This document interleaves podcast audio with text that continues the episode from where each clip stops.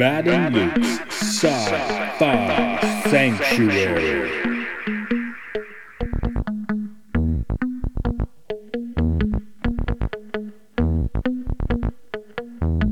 The year is 3013. The galaxy is scintillating in the mellow light. Two galactic pilgrims seek out vistas in the samurai future to bring forth the unity of the cosmic shaman. Opening the door of the pantheon of mystics, the evil sorcerer wizard powers the engine of science, seeking to forever alter the sacred balance, traveling on effervescent balls of summer fire. This week, multiplicity.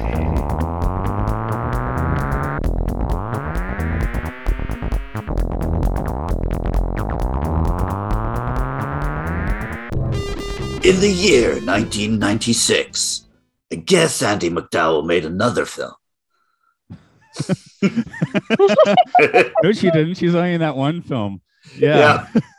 Are we, are we gonna carry this on from the last book interview you did with me, where you just hated on Andie MacDowell, like like she was an ex girlfriend from high school that said no to you? You can't get over it, or what? I don't hate Andie MacDowell. My ex girlfriend hated Andie MacDowell. I Okay, no now problem- that has definitely no changed. a woman. okay, because the last movie that we did, Groundhog's Day, you didn't say that it was somebody else who didn't like her. It was like you just didn't like her. But now we're gonna now we're gonna transition the blame to somebody else that doesn't like her. So we're moving along the scale. Luke, my, what might have happened is you explained it to me, and then in the last podcast, you just assumed that since I knew you didn't have to explain it, and now we've yeah, got all the wires maybe. crossed. I it got lost in translation from like from like Yeah. Japan to Seattle. uh, anyway, this is Matt here. With me today is Steve and Steve. Hi, Steve. oh, hi, Rika. Right. Okay, I'm just leaving your name as Rico. We we will introduce Von Gaut, our guest, our Buddhist correspondent. Thanks for coming in again. I love it. I I love these little movie um reviews that we do. And uh, Thank you for having me. of course, we've got multiplicity today, and Luke's up now. Luke's on. Okay, I'm the only one. I'm just gonna stare at myself. Then I think Luke's computer finally died. Yeah, well, it is literally, as you know, held together with some clamps. So. okay, I'll just be in my own little world here today. Then that's fine. um i would i think yeah multiplicity this was the first time i actually watched it and i couldn't figure out why i was like it seems like i would have seen this back in the day um and i noticed that the release date was july 17th 1996 which would have been the atlanta olympics so we weren't going out to the movies and i think I, that's also the month i had a trip to europe so i just simply was not in the movie theater uh, this particular month and missed this one until now so I didn't realize like it was basically like a weird sequel to Groundhog's Day till the credits started rolling. Yeah. I, I like I liked it. I I I've always liked it and watching it again I remember why I still like it. Luke, how many views have you had on this one? I, I had heard the name Multiplicity. That was my full interaction with this film until I watched it last night. Okay, yeah, pretty much here. Like I said, it's it, it is that time I would have seen in the theater, but it was a, a real busy month. So um, I guess for Luke and myself, we'll do the first impressions. And my I don't my impressions is it's kind of a movie of a different time, and that's not to say necessarily it's dated, but it really like on the whole cloning aspect, it really hyper focuses on a few things. And then, like, completely ignores other ramifications, which is mildly amusing as well. But yeah, that, that, that, was my first take. Yeah, it definitely it felt like extremely 90s. Uh, it's one of those films like Michael Keaton was carrying this film on his back real hard because all the good scenes of this film are just Michael Keaton interacting with Michael Keaton. Um, but Michael Keaton's great, so the film works. yeah um the impetus for for me to to really get into this one was um well, of course, I've been talking to Vaughn about the next movie I do, but um, our other off I guest Andrew is like, oh, that's a movie where Michael Keaton sticks a pizza in his wallet. I'm like, oh, I have to watch that. yeah, I, I, I remember that when we got to that scene, I was like, wait, for some reason, Matt's told me repeatedly about Michael Keaton putting a pizza in his wallet. So I guess it's from this. yeah, that, that was what I was most excited about watching this movie. I was like, there goes the pizza, yay. Yep. Because it makes sense. You know, you got a nice piece of pizza, you put in your wallet, right? You save it for later. Yeah. No, you just eat it right there. you, eat it's fresh. I did narrowly miss my wallet from falling in the toilet yesterday, so that was good. Because uh, you know, well, I travel with a lot of stuff in Japan. I got my backpack. I, I didn't have a jacket because it's warm, but I had several things. I'm have it precariously hanging. I'm leaving the restroom, and I just got that like quick catch, so that that was good. I, I had I've- real I've put wallets through the washing machine and accidentally put them in the trash and all that kind of thing. So I, I had real fast reflexes yesterday. Our, our, our mutual coworker Maddie, he um decided to uh, hacky sack kick a so- a, a um a ball which flew like two inches past my head, and I didn't flinch. So I'm just Mm. I'm too used to having balls thrown at my head at this point. It might be an is it an occupational hazard as a teacher? yes. oh yeah. Uh, So we have very soft soft balls for that purpose, but it's gotten to the point. I think Luke can say this as well, where you're standing in class and the kid throws at your head, and you just do like this insane fast catch, or you just like slightly duck out of the way, and the kid's are like, "Wow!" because you look like a ninja or something. It's great. sometimes it's that, or sometimes I deliberately show as little reaction as possible so they think I'm really tough. Right.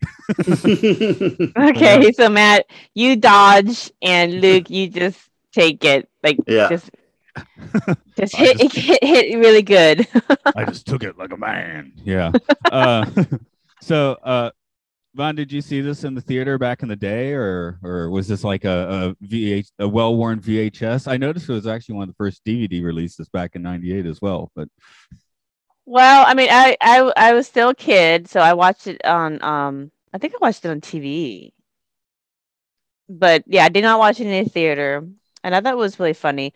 But now watching it as an adult, I I can relate more be, because some of these you know struggles that he and his wife Lauren have, I totally can understand because obviously as a mom and a working mom and a parent, all that kind of stuff, trying to balance work life balance and your relationships, I completely understand um, the struggles that he has and you know why he chose to do what he did.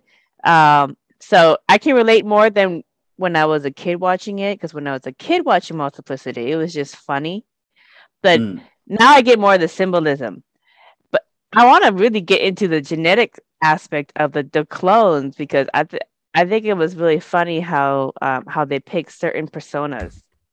yeah, that's definitely something we're going to talk about. But um, actually, before you go too deep, I feel like this is one where people might be stumbling in having not just watched it. So, um, Uh huh. Luke, did you did you wake up too late for that summary? I've got a summary. It's not very detailed, but it'll it'll give you the gist. Okay, it's a, I, and this I feel like it's just like this is a useful reminder for people, sort of summary. So, hit Yeah. it.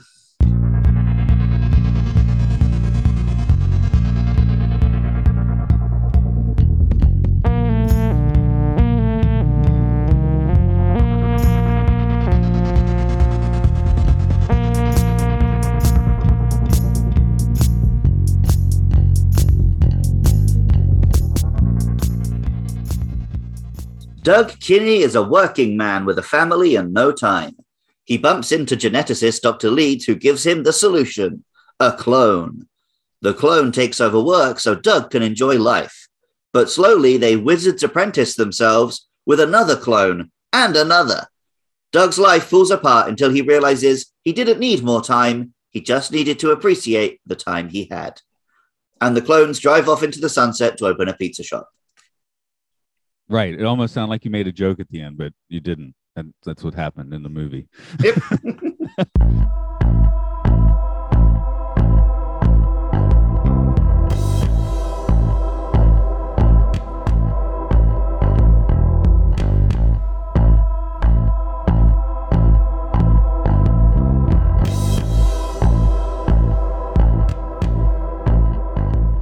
um, we usually go a little bit through the actors, and and yeah, it is mostly the Michael Keaton show. But um, Luke, what was what was my first response to the actors in this movie?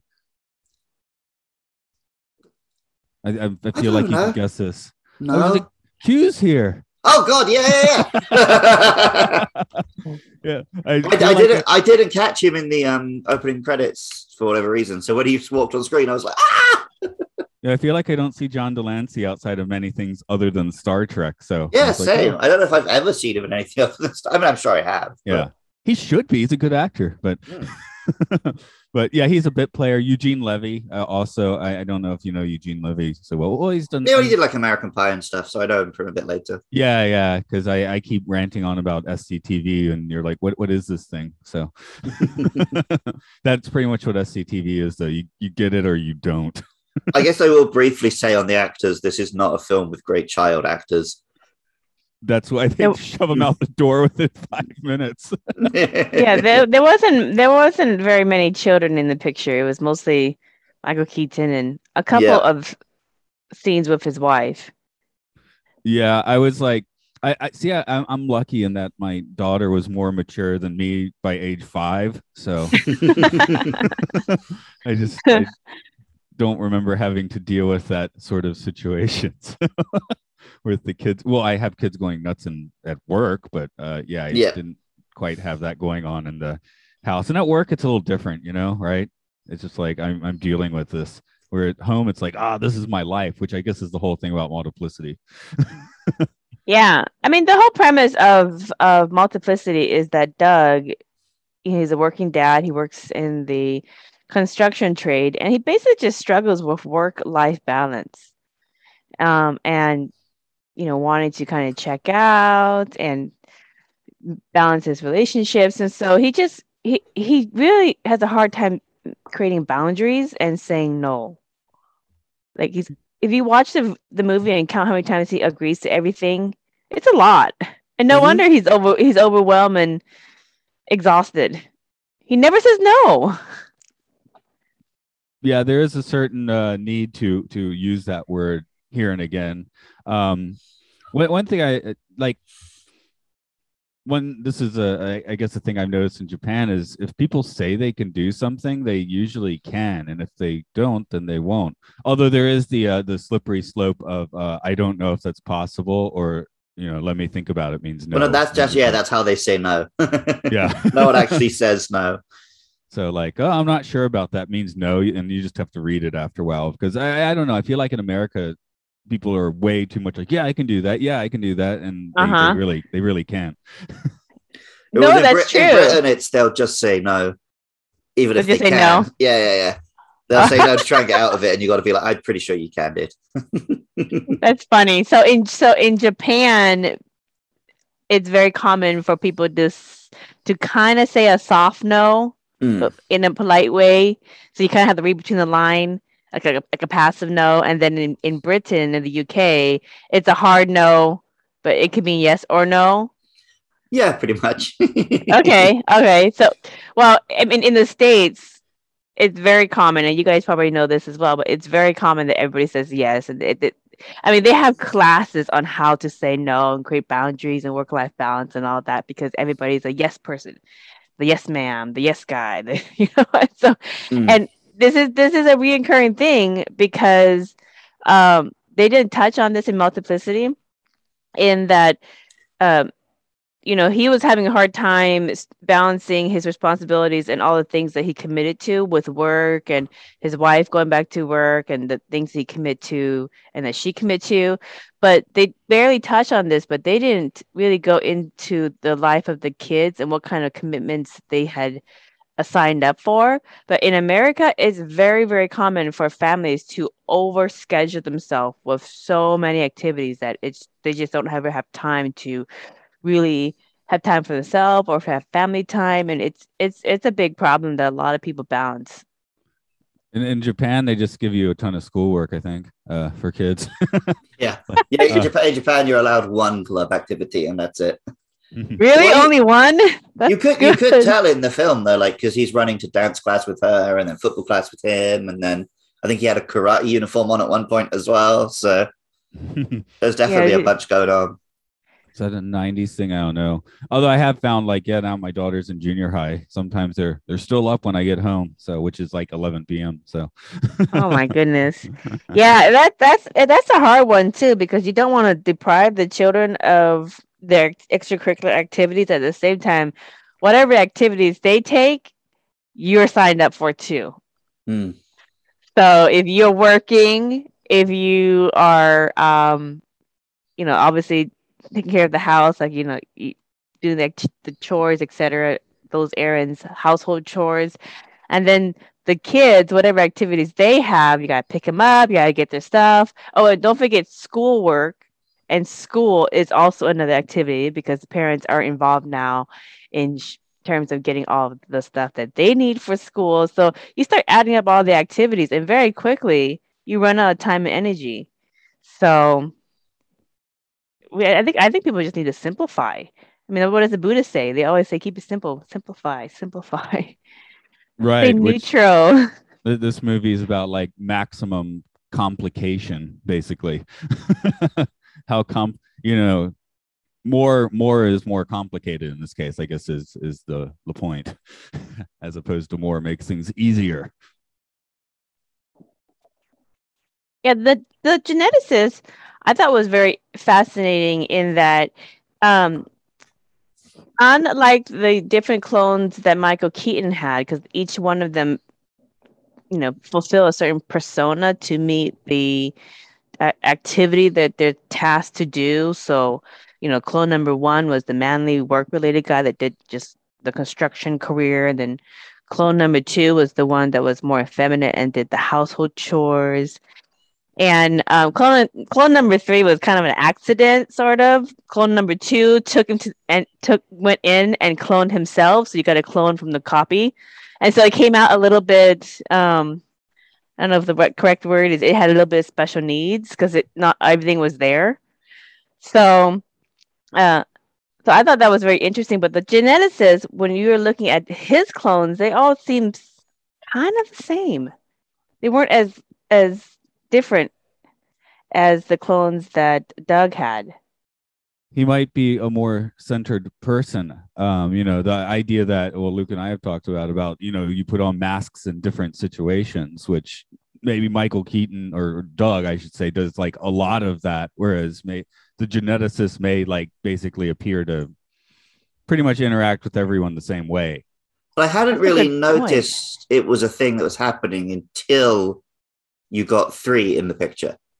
Same here. I couldn't really. I was like, which one's the clone? Like before. I was just um, like, well, he's at work, so I guess he's just acting like that because he's at work. But then once you saw the three of them interacting, you could tell their personalities were drifting apart. yeah that's and i, I kind of like that because i was like well I, I really can't tell them apart at first but Hmm. then i um you know later on it was very clear which i i, I guess that's a good acting choice because uh he's supposed to when he wakes up the cl- the first clone he's supposed to you know like the whole conceit is like he thinks he's the real one right at first Mm. I was actually surprised that they went right ahead and was like, nope, look, you got two on your ear, you're definitely the clone.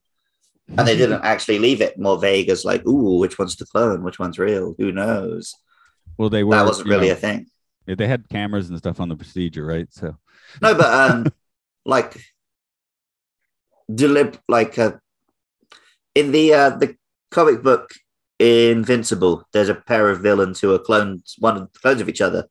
But every time they make a new clone, they deliberately don't let themselves know which one was the clone, so they can both live thinking they're the original. Mm. right But yeah, Well, they very much don't do that here. Well, there was that Arnold Schwarzenegger movie where he had a clone, Oh yeah, and the clone Day. didn't. Yeah, the clone didn't know that he was a clone until they showed him that you have to look underneath your eyelid, and that's your identifier as a clone. Is, is underneath your eyelids, and that's how he found out that he was the clone.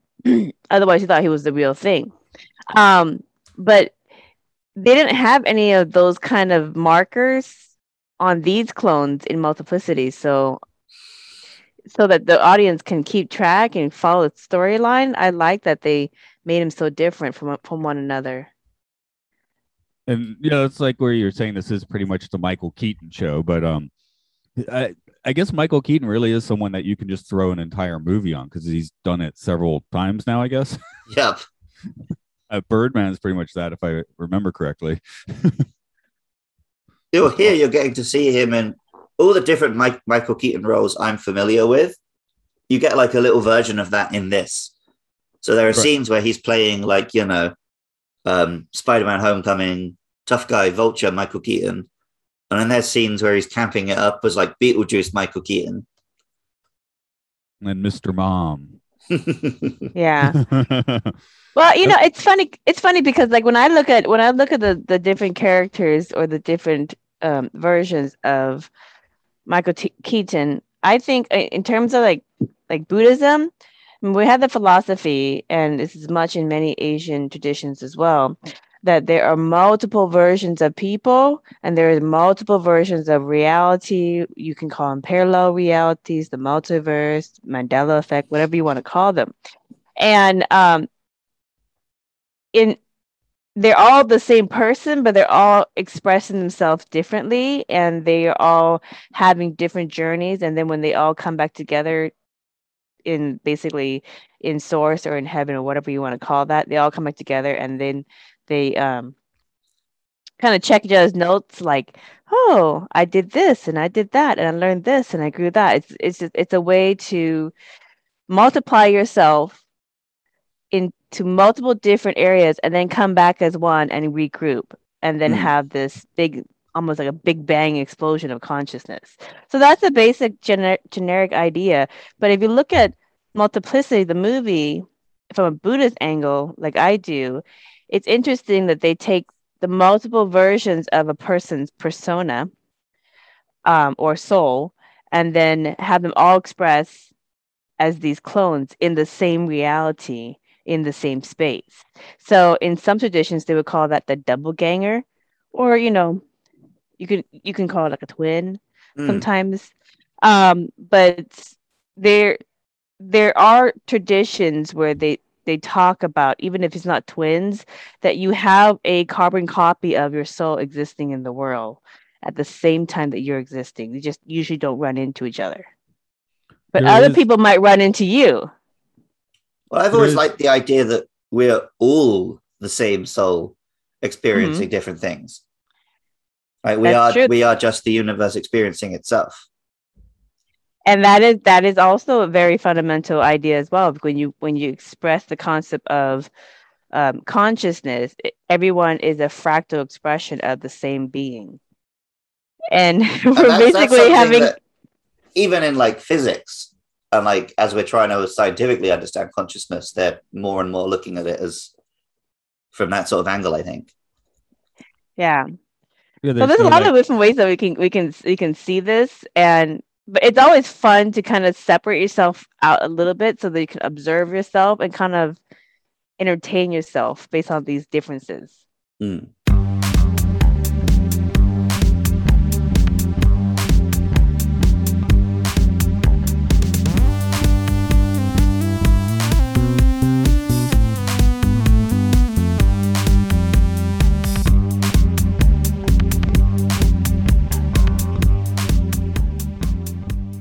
I sort of wonder if this movie is made now because this uh, I, I do remember when it came out it was like oh this movie's really like pushing special effects because we got four Keatons.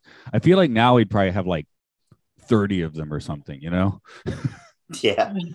Like, I do. Um, obviously, there are one or two moments where I could see like the flickering of the green screen and stuff, but mostly it worked well. Again, like everything in this film, it worked well because Michael Keaton's really good. Yeah, you're not really watching for those uh edges No. on the effects. You're you're Just yeah. watching him like bounce off himself. I was also thinking one of the, I think maybe the best cinematic example of all those other, you know, variants of us is is is that scene with Neo at the end of Matrix Reloaded, right, where you see him basically having every emotion on the television at once. Right. Mhm. So that that Yeah. came to mind, and that's where I was also thinking, gee, I wonder if Multiplicity actually had like more Keatons. You know, too many Keatons. You gotta get a, have some control over the multiple personality disorder. it's the- like the it's like source uh when it's or source or god or what consciousness when it's split off into multiple personalities it's having this multiple personality the episode of itself. And they're all expressed as individual beings with their own egos and their own personas and their own avatars and you know but it's it's all the same consciousness allowed to express itself in infinite ways. And and it's basically just watching and observing. And it feels like we as the audience are watching and observing the same thing in the movie but we're like source looking into how's this experiment going to happen the other bit that came to mind when you mentioned doppelgangers I, I do the twilight zone podcast and there's an episode mirror image which has basically the doppelgangers that are out to get you um, and i'm I'm kind of feeling like if these guys didn't drive off to Florida and start a pizza place, they'd probably all be plotting to off each other a week later, you know? one thing that maybe you probably would do differently these days is there wasn't much conflict between the clones, really. Oh, like, yeah. They, they, they mostly just did what Doug said, even when it's like, because in their memories, they're as married to Laura as he is, right? Mhm. They remember the, the whole of his life. They're just like, no, you're not allowed to see or touch or sleep with your wife ever. Most they just pretty much accepted it. And then even when she was coming onto them, they were like trying to act like they weren't interested. Well, okay, so let's talk about the the sex scene. Okay, the big. can we go? Can we, can we talk about the big confusing sex scene?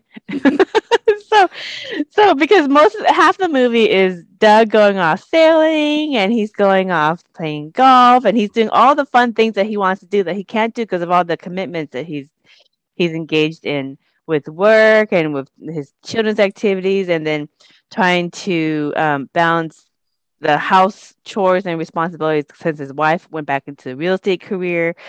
And so he has all these clones doing all the heavy lifting as he goes and does all the fun stuff. But then what you find out very quickly is that, and what he finds out is that he's missing out on his life Mm. because the clones are living his life and they're having those those sacred moments um, with you know people in their life. He, they're having those moments and those aha moments in the in the job or with the kids or you know with the wife. And I mean the list goes on and on but he's basically missing out because he's checked out completely. So um what did you guys think about all those times when he was basically lollygagging around For me, I, I find I'm actually at my most productive when I don't have much time, when I have too many things to do. Because when I have tons of time, nothing gets done, right? Because you Mm. know I got all day. But like like today, I'm pretty busy. I'm getting this podcast in. I got a few things done before the podcast. Uh, you know, it's I'll prob- I'll be working on music on the train. I'm actually going to be quite productive today, but I'm also pretty busy. So Yeah, know if there's an element of he just he felt like he needed this time, but it's not like he had something specific he wanted to do with the time. He just felt trapped by life, but you know, that's life. yeah Um, th- yeah There's there's the line which I think three says, which was like because Doug says, "Oh, you know, I wanted to spend quality time with my family, but it's been low quality time." And at the end, he says, "Well, it was all quality time." Mm-hmm. hmm I could agree with that. Yeah, because the highs and the lows and the sideways times they're all quality because they're all parts of of his life. I mean, life is is not just you know high all the time in in the clouds. There's different facets and dimensions to life. So, um, I mean, it, I think it's a relatable story because a lot of people they just think that they you know want to check out and have a, a life that's like a vacation all the time, but then you do get kind of bored with these endless vacations and want to get back into your career or get back into whatever projects you're doing. So it's a balance. I think the story, the moral of the whole story for me is that um, you just have to balance your life, and it's something that everybody, I think, for the most part, is trying to do is balance their life.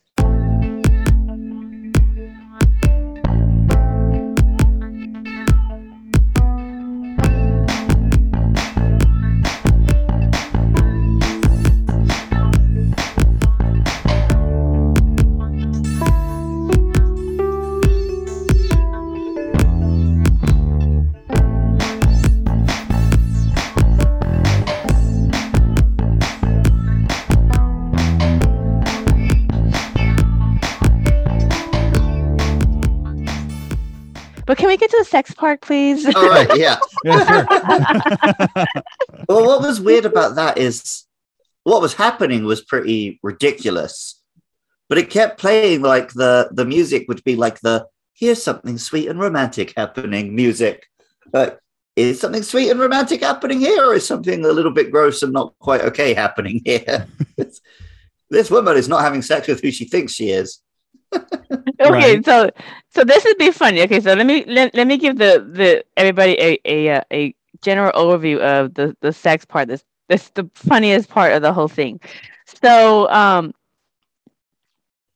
number two, the effeminate house chore guy is tasked to basically play Doug day and night because he's going off sailing on a day night trip. So he's gonna go play hooky. So that night, his wife, Laura, seduces him. And so they end up having sex. So number two, the house the house chores guy has sex with Laura. She goes downstairs after to get crackers and chocolate, and she runs into clone number one, who is the manly work guy. And he goes into the kitchen just to go and get cereal because they ran out of cereal. So what happens? Laura seduces him too. and then they they end up um, having sex. And then he goes off. And number three, this is the special needs clone that was a copy of the copy. He goes and he he's outside and he's drenched in the rain. And Laura sees that and brings him inside to dry him off and then she seduces him. So she she hits all three clones and um all three of them are going oh boy what did we do? How did this happen? Oh my god. So let me let me ask let me ask you guys this. If you were laura wouldn't you think there's something weird going on with your spouse? That because they are all kind of different from each other and they're all changing different outfits every single time in that night I guess so, but on the other hand, like you'd never guess that this was going on, right? I I would just assume that off screen she's a stoner. i don't know i don't know i mean if if my husband if i see him wearing one thing and then literally 10 minutes later or 5 minutes later he's wearing a completely different outfit i would usually question how did you change your outfit so quickly? And then this it happens again. It's like how did you end up out there and why is your outfit changed? And um the personality is so different that I mean, I'm I'm usually really observant, and I notice those subtle cues and differences in people and in things. Um, you know, as a Buddhist, and, and as you work on raising your consciousness, you are noticing differences in reality from one version of reality to another, and you're also noticing differences in people from one version of people to another to see if you have raised your consciousness and you are switching between different versions of reality. So getting a little metaphysical, but at the very base level, you should be able to notice those nuances that are pretty obvious, especially in this movie. But she, it completely bypassed her, and she didn't even catch any of that. And so I'm thinking, what's what's wrong with this picture? How can you not notice the difference? Yeah, I can I can see that. I, I dated a girl. I dated a twin in high school. Actually, I started dating her right about the time this movie came out because it was that that uh, aforementioned Europe trip. But um, yeah. So like before I was dating her, I usually couldn't tell her and her twin apart. When we were dating, they looked and seemed quite different from each other. And then Hmm. you know we dated for a while, broke up, whatever, and I saw them again later, and uh, they looked the same again. So it was kind of weird. Like while while I was dating her, I could tell the difference really easily, but not otherwise. I will say though, it is a little disappointing, and this is something I think a lot of movies in the '90s did. That he basically gets away with it scot free by the end. There's never a scene where she actually finds out about the other clones or anything. Um, and I Well, would and have, the I would have liked to have had that scene where she suddenly walks in and there's four Michael Keatons. Yeah, now he has to explain himself, which um, didn't happen. The the closest thing that we got was at the very very end when the three clones um, drive off to Florida. They're at a stop sign, and Laura is there with the kids in the car, and they look over and they see the three clones, and and she just has this dumbfounded face. That's it. Yeah, and then they play it as a little gag. They don't actually doesn't actually like find out, find out. Yeah. So even let's let's say let's say you speculate and she goes home and she's talking to her husband and she said, I just drove by this car and I looked over and it was you, three versions of you in the car. And I don't know, am I going crazy? Did I did it really happen? I mean, I would have that kind of dumbfounded mm. conversation where I'm kind of mystified and myth about what just happened and maybe he would come clean maybe he won't come clean I mean, after the rest of the film, I would imagine he's not going to come clean. right he doesn't seem the type. and she's not going to question it any further either she doesn't seem the type to question very much Well, she, like Andie MacDowell's character in this, apart from one or two scenes, does not have a lot of agency. Uh, like there's this, there's a bit really early in the film where, like, he basically gives her permission to go back to her job, and she's like, "Yay, thanks!" and high fives him. yeah Like, what's up with that that is that Yeah. realistic luke matt is that really realistic that the the the wives just kind of oh yeah hey go along you know Maybe it was when this film, well, when the people who wrote this film were that age. But yeah, I, I don't think you'd get away with that sort of dynamic Well, these days. Yeah. Well, I mean, once she started working, she she definitely had a hard line that she was not going to quit her job. She was enjoying it, and that he's just going to have to figure it out. Yeah, she got a bit of backbone back at that point. Yeah. Yeah, I think maybe they just stretched out that particular thread like a little too far. Because when she's, I, I thought it was reasonable when she's like, "I'm thinking of going back to work," and they talk about it. I mean, that that seems Mm. normal. But then later, Mhm. when he's like, "Oh, I think you should quit it," actually, you know, that that seemed a little weird. Yeah. But all of a sudden hit a hard line. Well, I mean, it's it, like m- many couples, and I know for myself, um, with my husband and I, we, you know, before we have um, make decisions on career paths and taking jobs and adding on, you know, different responsibilities, we have a discussion about it. And like a healthy relationship, we'll have, we'll have a discussion. Well, how would we manage this? Do we have the resources and the time and energy to add this to the picture, et cetera, et cetera? And so that's a normal conversation that many healthy couples will have before they make a decision, or before one person makes a decision that impacts everybody else. So, like Andie MacDowell going back to work is going to impact everybody else, and um, and I don't think that Michael Keaton's character Doug really thought it through com- comprehensively. First, that when she goes back to work, there was going to be a sharing of household responsibilities, etc. And so when it finally came into fruition, that's when he lived out the decision that should have been discussed earlier. So um, he found out that, yeah, she's not going to quit her job and that he's going to have to figure it out. It's definitely a true thing that a lot of guys don't realize how much effort goes into like doing things at home and having a job. And when they watch their wives do it, they think it's easy. And then, like in this, he gets a taste of it for like three weeks and he's like, no, no, no, I can't do it. You have to do it. Like he says, you know, you're a natural caregiver. That's why you have breasts.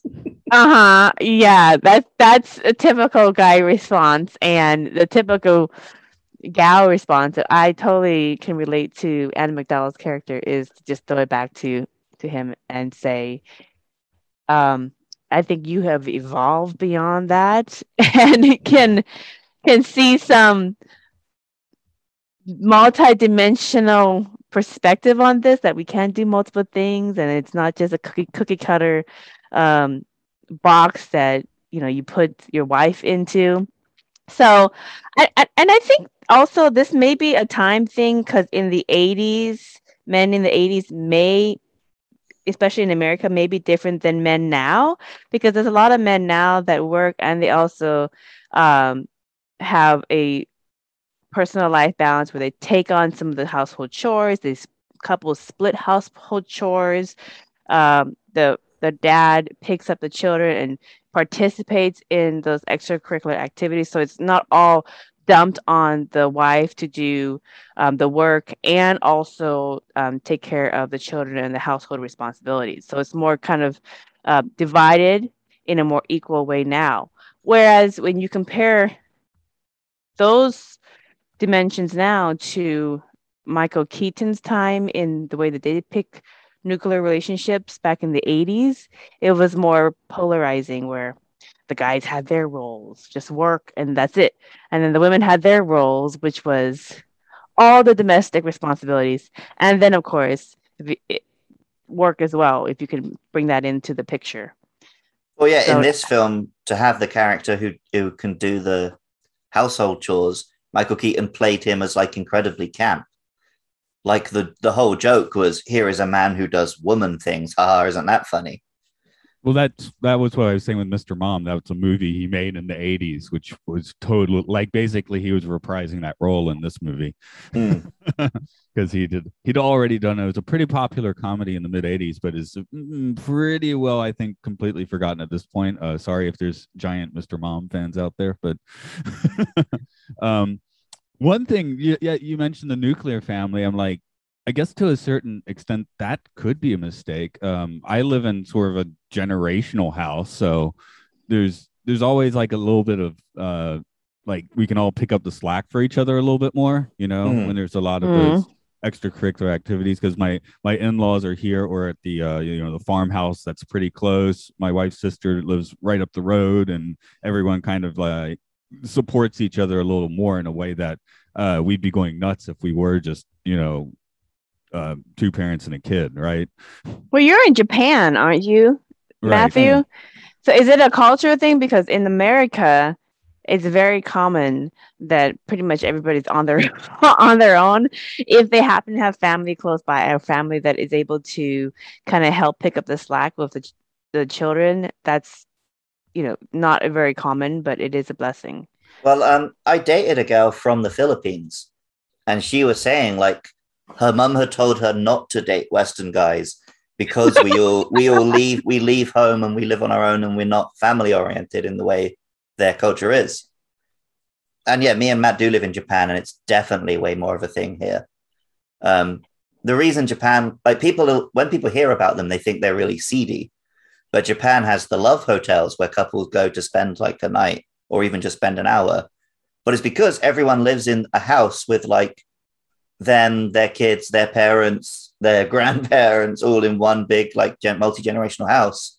So if you want to spend time with your wife or partner or whatever, you've got to go and stay in a hotel for a night. Yeah, see, that's a that's a lot that's a lot different because um here in the United States, it's very very common for very much like the like the multiplicity multiplicity movie that um you your family lives in their own house.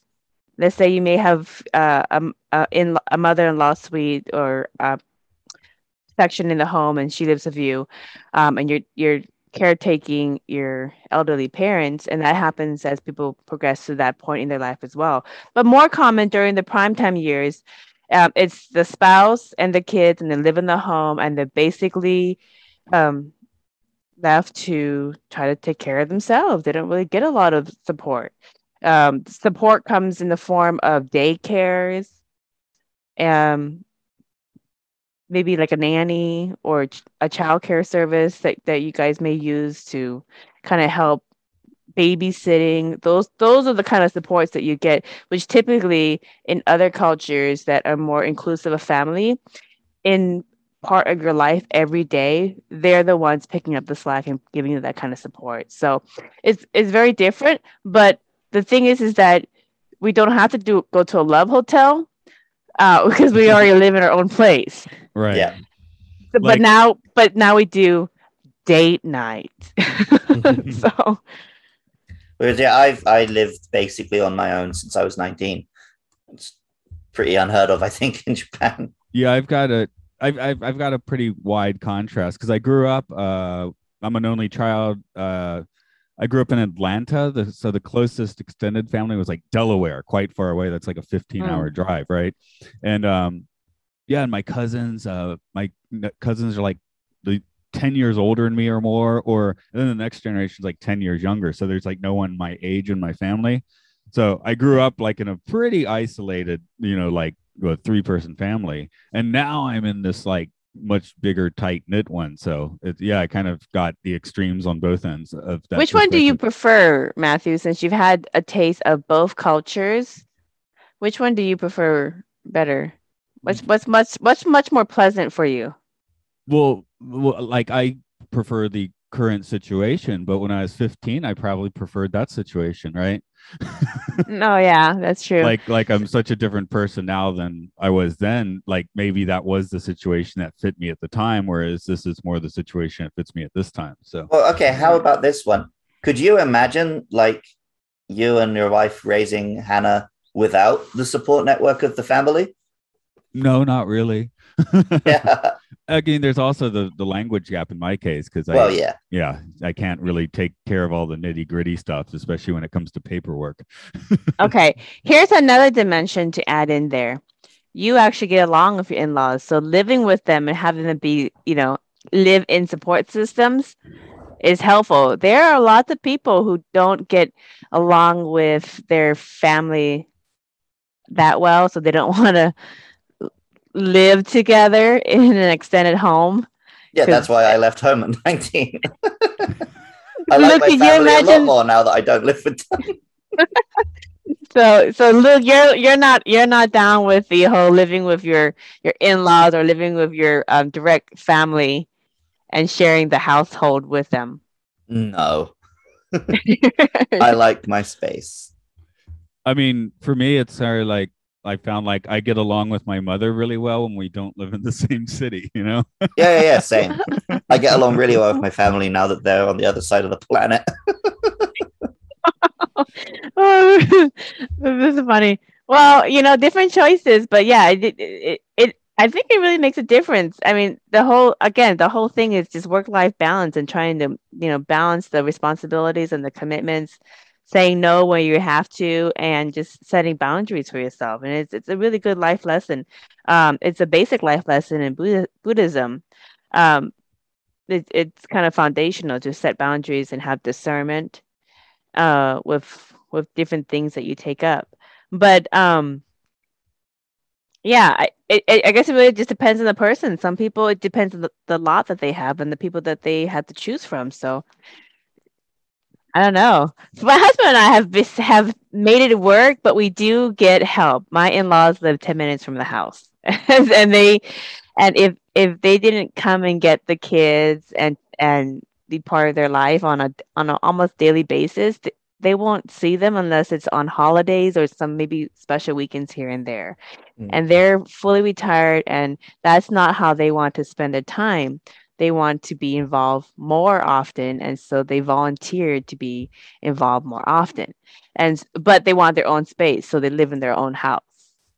But so um so i can't really say that i'm fully in the michael keaton movie of multiplicity when it comes to you're on your own figure it out on your own. You have no help from the in-laws or your direct parents or any of your siblings because you didn't see anybody come into i didn't see brothers sisters i didn't see moms and dads or grandparents coming in and taking the the you know doing some of the chores with the kids and some of the other activities i didn't see any of that We only see that when Andie MacDowell leaves him at the end.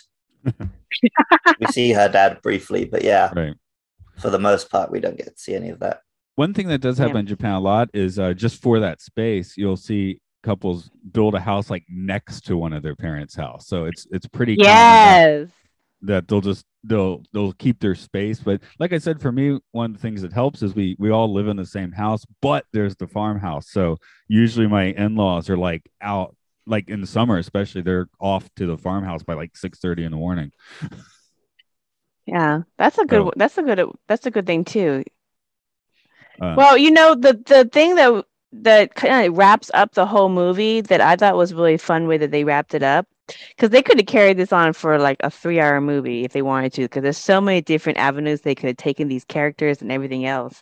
But um, but basically, work version clone number one, he gets sick, and basically gets fired from his job because he fails the house inspection and gets into a fight with Laura.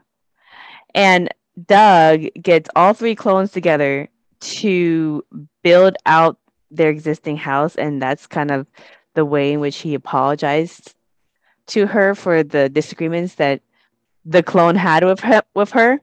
And so um, that kind of leads off that they're happy and in their happy home, and the the three dudes move on to Florida to go build out their life um, in their three guys from nowhere pizzeria. So I like the way they closed out. Yeah, I mean that that's fun, but I on one end it is like, I, you know, it's like he's kind.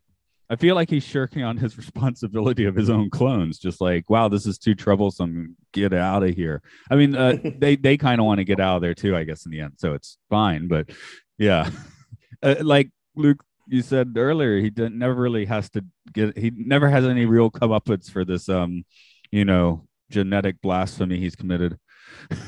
Yeah, he never has challenges. The clones don't fight over each other. Nobody's really fighting for with him to take over their life because they all technically have his his personality and his memories and his experiences. So they're really tied to his life, and nobody's fighting for it.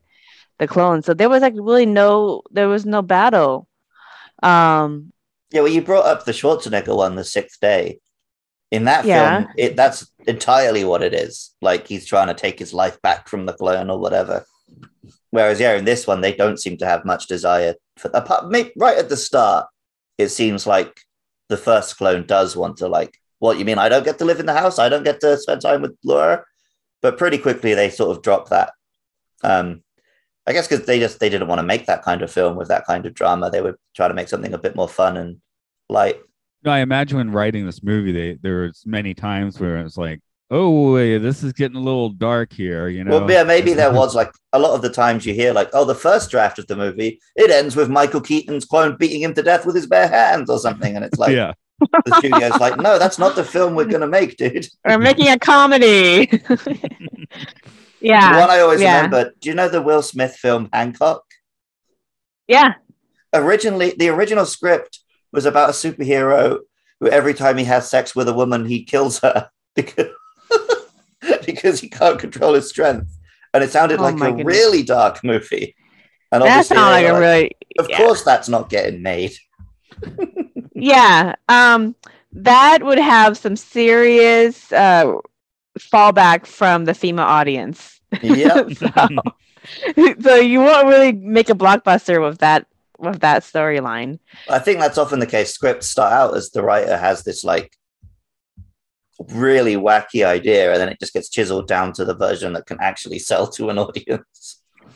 oh i mean it, go, it goes to the same it goes to the same question of how real do you want to make this storyline Hmm. because if it gets too real the, the audience is going to be turned off they kind of yeah, people bit, like to go to- escapism. Yeah, people like the escapism. They like to go to the movies and watch movies so they can kind of feel better about life and have a happy ending. I guess that is where um, Groundhog's Day stands out as being more classic for basically balancing that or doing that balancing act a little bit better than this one Yeah. because that one's whimsical. It, I mean, it actually does get dark for a while, doesn't it? So Mhm. Well, Groundhog I- Day has the thing that it can it can do whatever it wants and not have consequences because that's the whole point of the film.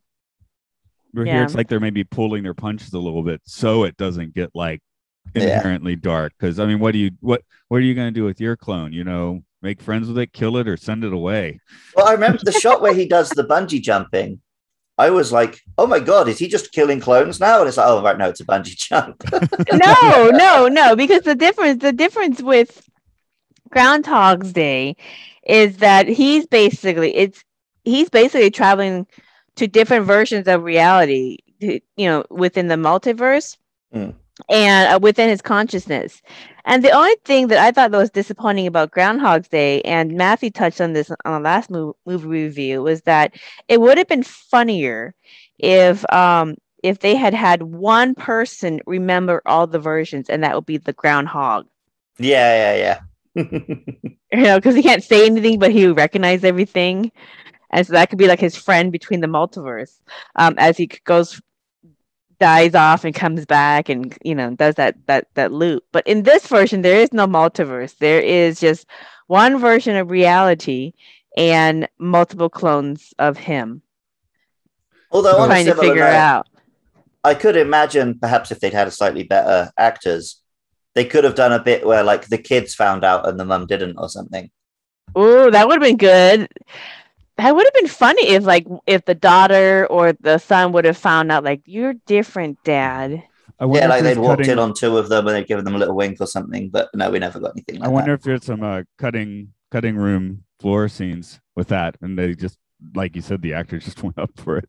Yeah. Maybe, maybe it would made it would have been funny if like the daughter really bonded with the um the household chores clone number two guy, and then maybe they bonded playing house or playing dress up or playing doll. Yeah, and then the Uh, son yeah. bonded with like the ridiculous manly one and he became Yeah.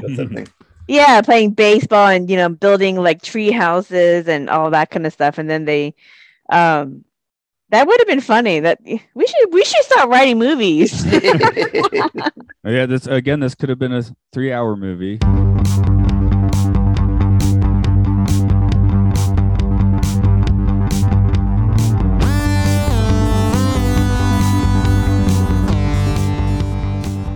So, how does this two-hour movie hold up today? Groundhog's Day is a Stone Cold classic. This one is, I guess, kind of vaguely remembered. Um, it, it, it was a bit of a flop on release. It did not make its budget back. So I think it was 45 million budget. It ma- I think it said it made 21 domestic, which is not good. So like But- it's definitely fun and it, it's i did i did enjoy going back and watching it but you have to watch it remembering like hey this is a 25 year old film like some of the humor hasn't aged great but if you're just true. like Um, if you just want to watch michael keaton for two hours you're going to get a big old dose of michael keaton so who doesn't want that yeah. For me, looking at it uh, with with eyes as, as a 42 year old woman as compared to a teenager watching it for the first time back in the the 90s, for me, I think I think a lot of it is still relatable. However, I don't think it's re- really aged that well in that um, roles of men and women in relationships have changed. Mm. um you know men are much more multidimensional. They pick up more of the slack and and kind of there's more dimensions to men nowadays as they were maybe in the way they portrayed what men are supposed to be like um in the 90s and same thing with women. Uh you know so the the structure has evolved and changed and there's more complexity and sides to things and so for me it's kind of um, time stamped itself to a There's a certain lot- era there's a lot of sitcom settings in here that you like couldn't get away with in a movie now. like yeah you can't get this sitcom and have it work very well. So, um, it, but it, it's it, I guess it has a charm is is the point. So if you need an afterglow charm from Groundhog's Day, you might get a touch of it here. But yeah, it's definitely not on the same quality level. But yeah, the Michael Keaton show is, is always fun. So. Um, any final points we want to throw out on this one? As I think we're we're hitting into that hour. I mean, if we wanted to be real geeks, we could go in on the fact that apparently this is a geneticist cloning him. So why is it like a full grown adult with his memories and not just like a little baby like when they did Dolly the sheep? Yeah, okay. I think it's it's that 90s problem of trying too hard to explain the science, which Groundhog stated perfectly by just never explaining anything. I thought the guy was going to turn up and be like a genie and just be like, "Oh yeah, I'll grant your wishes, an extra you," but they tried to make it like quote unquote realistic. and yeah, Yeah. Oh, the uh, the other geek point is uh the one of the thing reasons this movie was such a flop is it basically got uh, body slammed by Independence Day. So Ah, I, yeah, I that'll do thought it. you'd thought Mm. you'd appreciate that. this was the counter programming that did not work. that's interesting because I get I see it as this feels like it's from a different era from Independence Day, but I guess it's because this was Michael Keaton in like the twilight of him being a leading man. And then Independence Day is Jeff Goldblum and Will Smith right at the start of their career as leading men. yeah. Well, he'd already gotten Jurassic Park, right? But but I guess Yeah, but he's, a- he's like third or fourth billing in Jurassic Park. yeah, good point. Um, anyway, I guess we'll wrap up today. So, Vaughn, you were mentioning you're you're doing a your own podcast, was it? Yeah. So um my podcast is Merkaba Chakras podcast, and you can pretty much find it on YouTube and any other video sharing site like BitChute and Odysee and Rumble, Rokfin. Um, and you can also find it on 65 different podcast sites. Just do an in- in- internet search for Merkaba Chakras podcast, and and basically, I interview different book authors. Um, about their perspective on different things about the metaphysical aspects of our reality. So, Merkaba Chakras is just Buddhism in the fifth dimension, and um, I my books can be found on Amazon as well. There's three Buddhism books there that I've written, and I just started working on the final book of the Buddhist Mandalas Trinity series, um, which closes out this whole experience of physicality um, from a Buddhist perspective. So I'm hoping by the end of the year they'll finally be done, but I just cracked it back open and started writing. So we will see what happens. I can make lots of music, but I still cannot wrap my head around the idea of uh, cranking out a book. So, I'm great at finishing first drafts of books and then refusing to ever look at them again. uh, Luke, what do we do? If you've enjoyed this podcast, you can find it on Twitter at MLSFS We're also on Facebook, YouTube, Spotify, Apple Podcasts, all of that. If you want to help support the show and keep it online, you can go to patreon.com slash podcastio podcastius. And while you're there, you'll find links to all the other shows that me and Matt create. So even if you don't want to throw us any money, that's a good place to go and find us. Uh, you got Matt's Twilight Zone podcast, Time Enough podcast. You've got his weird experimental films podcast, Oral Hygiene. You got me doing the video game stuff with the Pokemon podcast, Luke Loves Pokemon, the Monster Hunter podcast, Monster Mash, and the newest podcast on our network, uh, Game Game Show, a game show about games. All right. There's a lot of podcasting going on there, guys. yeah. I just wake up in the morning, roll over, and start talking to someone. It's it's it's groovy. okay, as always, thanks for coming in and having a chat with us about a a fun film. Well, we've had a few not fun films too, but this is a fun film. So, go see it. Go see it. All right, well, I'll see you around. okay. Yo, and I'll see you around. Oh, no, no, guess I'll, I'll see you around. Uh, bye bye.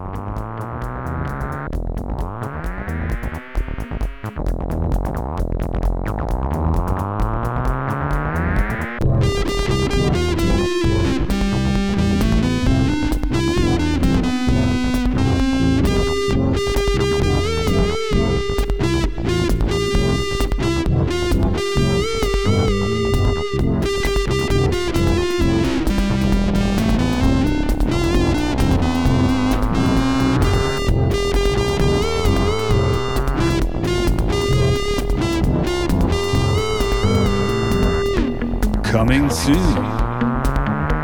Robocop. Wild Wild West.